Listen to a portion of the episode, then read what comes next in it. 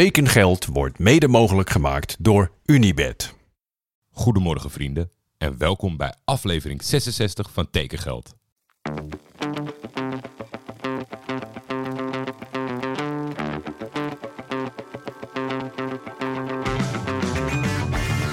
Waar gaat Hilterman naartoe? Tijd is geld. En veel geld in voetbal is bijna een garantie voor succes. Hallo Paul, this is Hans Nijland. I would like to invite you here in Groningen. In de zomer gaat Van de Beek naar Gaat Van Madrid. de Beek gewoon naar Real Madrid. Manchester United hoeft niet meer te bellen. Die hoeven niet te bellen. Nee, nee.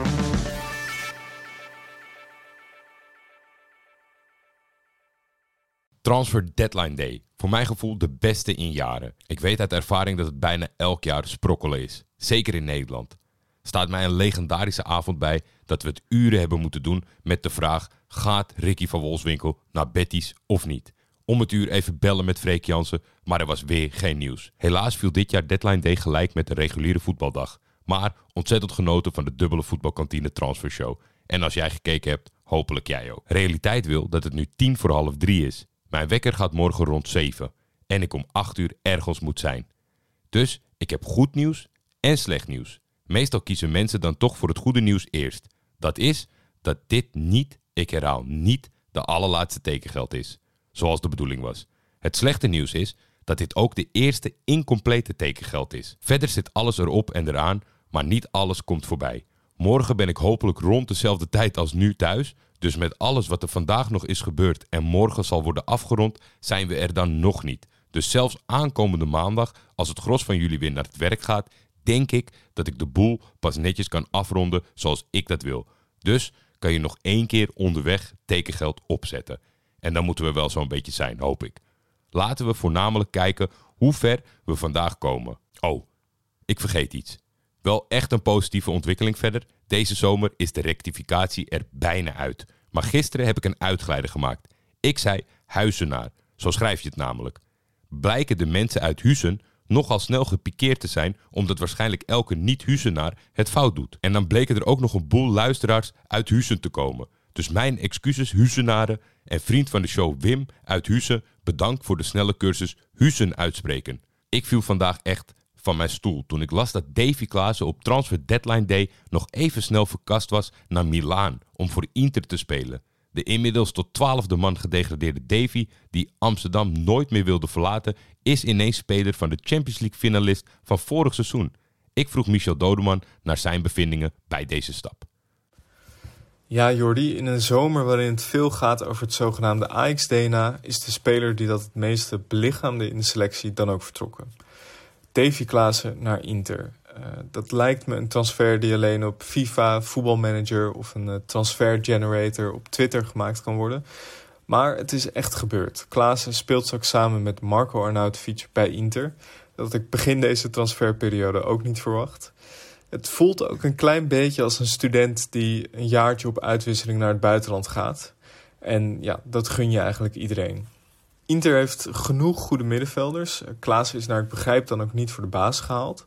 Zoals hij bij Ajax ook waarschijnlijk de ideale twaalfde man was gebleven. Maar toch snap ik die drang naar het avontuur wel.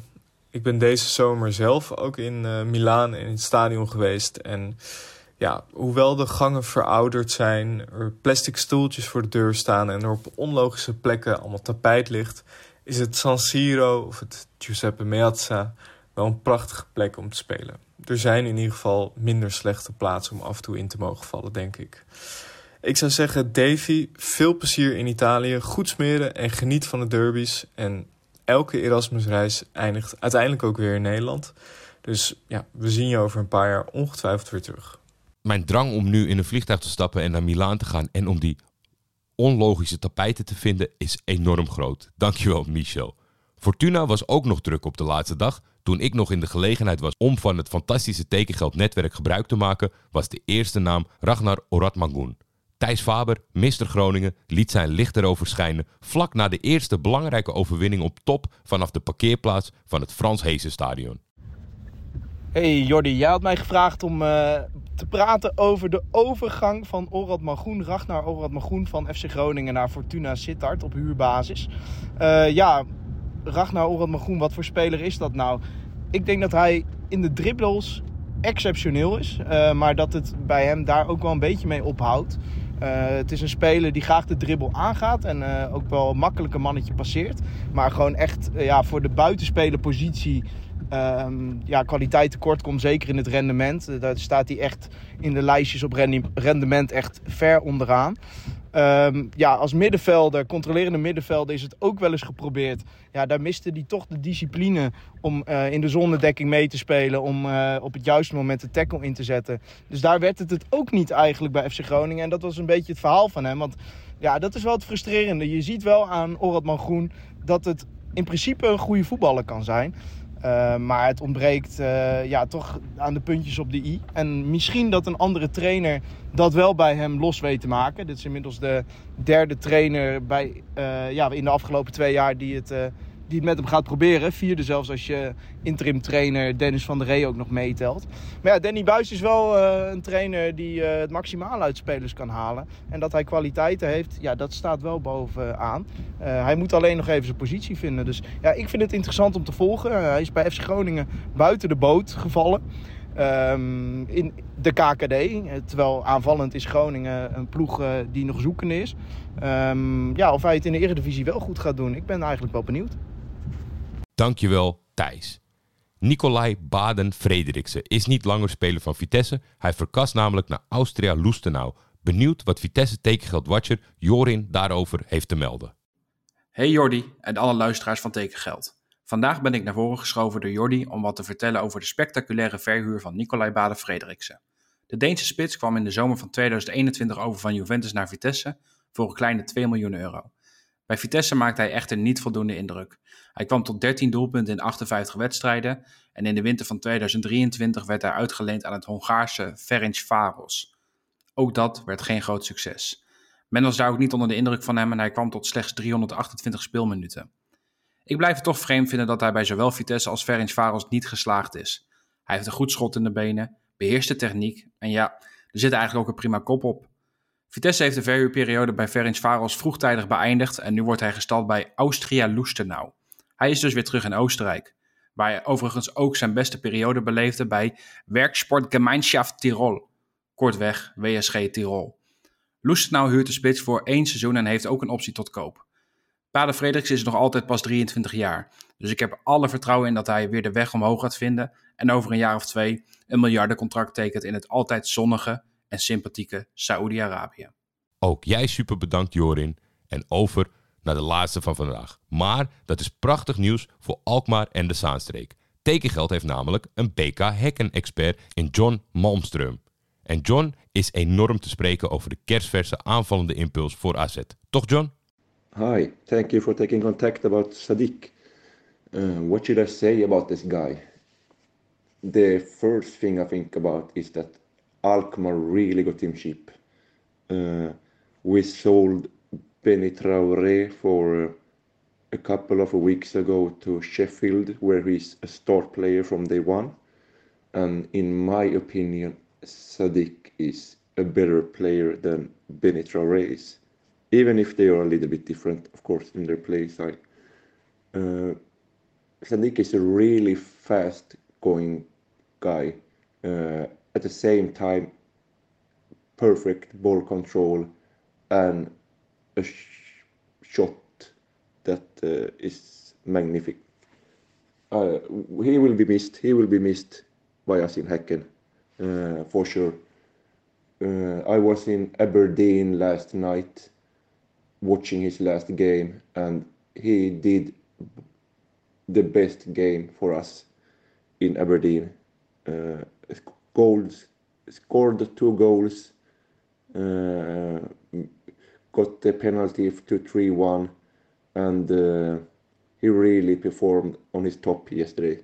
Even if we know that he had been to Alkmaar uh, earlier this week to sign on because he was he was open about it that he had gone sign on and even then he came and make his made his best game.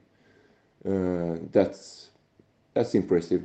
Um, we have also seen him him making these best games in the important matches. He were one of the best player in uh, the final of the Swedish Cup earlier this summer also, and uh, unfortunately got injured in that game. But so that that is probably why he's going so cheap because he he's been injured. He's been quite badly injured, and I guess the clubs are a bit unsure where they got him in that case.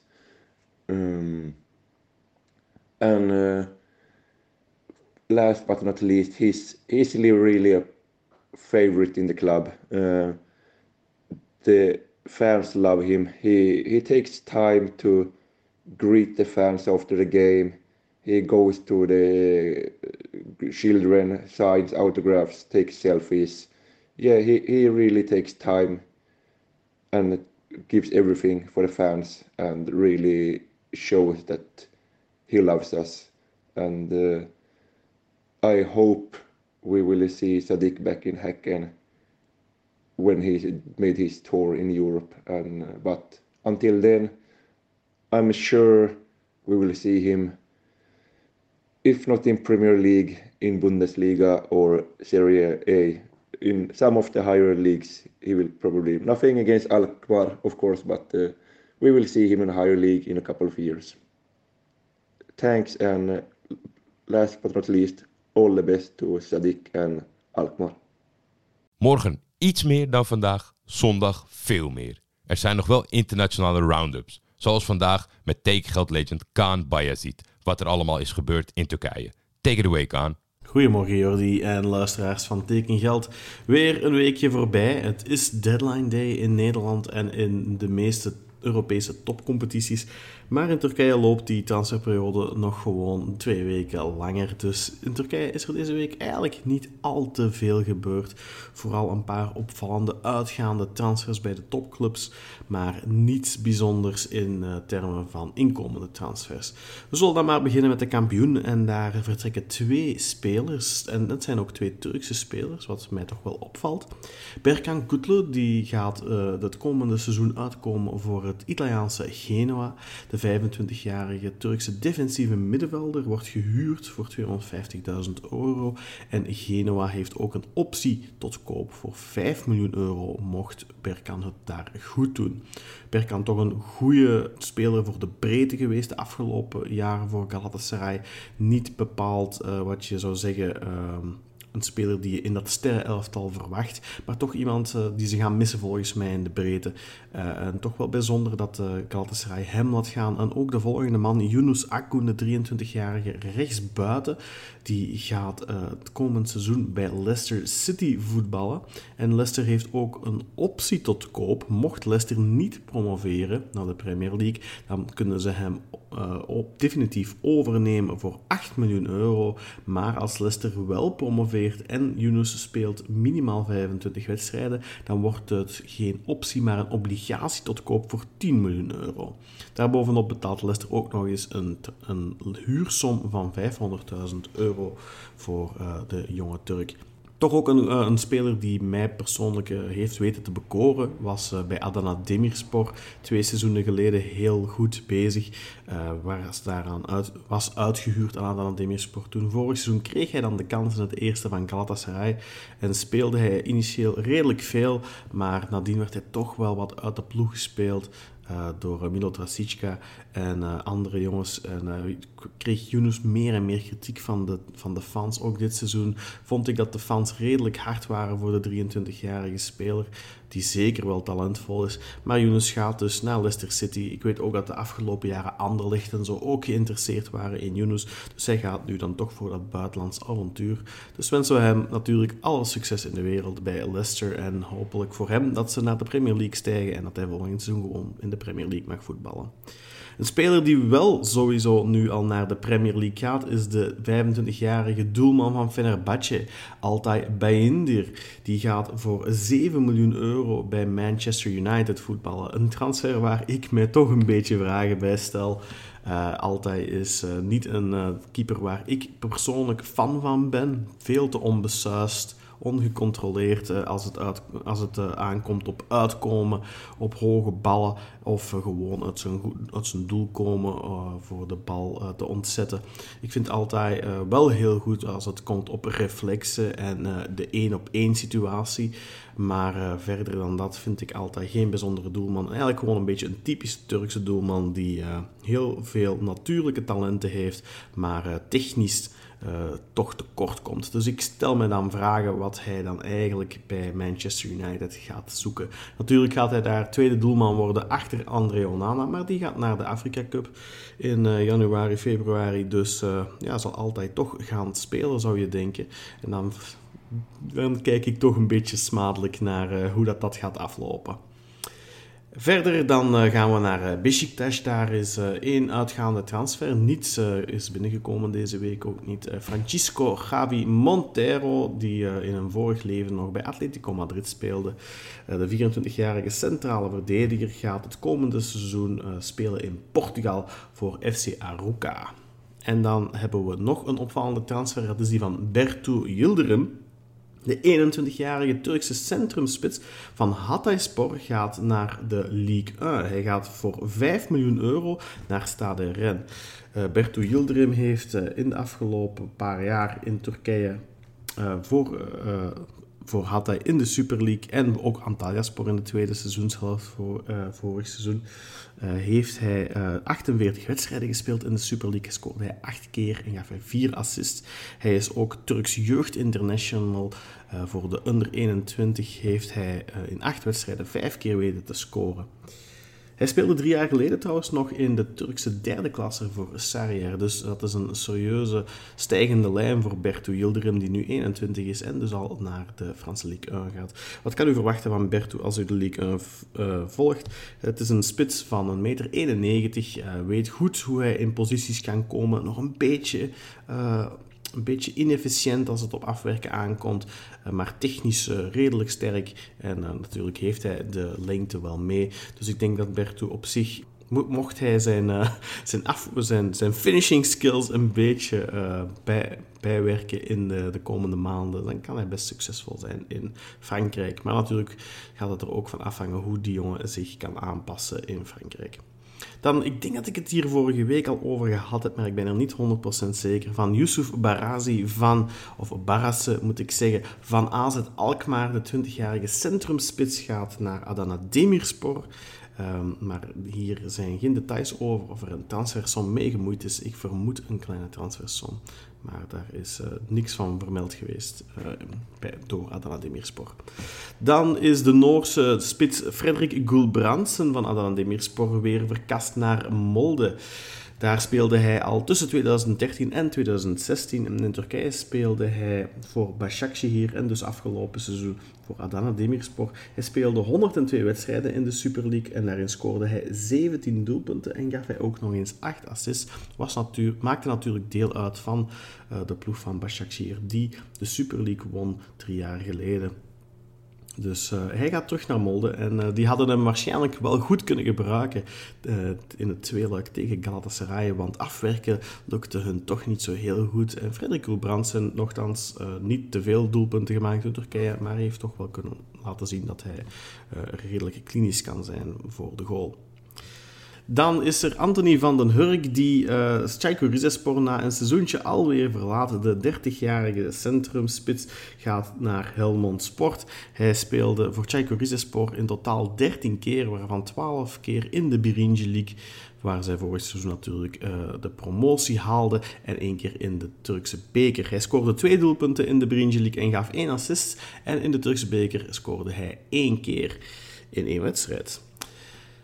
Dan uh, gaan we over naar uh, Başakşehir, waar uh, Emirhan Ilkhan overkomt van Torino. De 19-jarige centrale middenvelder werd vorig seizoen nog verkocht door Besiktas voor 4,5 miljoen euro aan Torino. Maar hij komt dus een seizoentje later alweer terug naar de Turkse Super League en wordt dus gehuurd voor Başakşehir. Wel geen optie tot koop, dus Torino blijft er wel in geloven.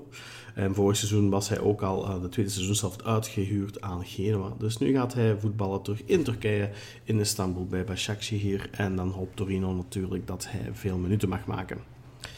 Dan nog een opvallende transfer is die van Modou Barrow. Eh, de 30-jarige linksbuiten komt over van Al Ali en gaat spelen voor Sivaspor. Die blijven zich toch goed versterken in de aanval. Uh, Barrow speelde enkele jaren geleden al voor Denizlispor. Liet daar toch wel zien dat hij ontzettend veel snelheid en toch ook heel wat skills on the ball heeft. Dus uh, Modou Barrow, een goede aanvaller voor Sivaspor, die toch al heel versterkt zijn geweest in de aanval dit seizoen. Waar ze natuurlijk uh, wel wat te vervangen hadden nadat de Fransman Max Kradel vertrokken was naar Gaziantep. En dan tenslotte met de laatste transfer die opgevallen is deze week in de Turkse Super League, is die van Fauzi Goulam. U kent hem misschien nog wel van zijn tijd bij Napoli. De 32-jarige Algerijnse linksback speelde afgelopen seizoen voor het Franse Angers en gaat nu dus spelen voor Hatayspor. Dat is de allerlaatste transfer waar ik het uh, over heb deze week. Ik weet niet of het Jordi nog door gaat gaan met de podcast, want die Turkse Super League die blijft dus, uh, die window blijft dus open tot 15 september. Anders uh, zal u gewoon even moeten kijken op Twitter als u nog wilt zien of er... leuke transfers gaan gebeuren in en uit de Super League. Maar dit is het dus voor deze week. En ik hoop dat jullie allemaal een leuke dag gehad hebben. En heel veel leuke transfers hebben zien binnenkomen bij jullie clubs op de deadline day. Teşekkürler Kaan dat je ons de hele zomer hebt geïnformeerd. Dankjewel. Aan het tekengeld transfer bingo doen we niet meer. Ik duik snel mijn bed in. Dank voor het luisteren en hopelijk spreek ik jullie morgen uitgebreid. Maar ik ben er bang voor. Tot dan.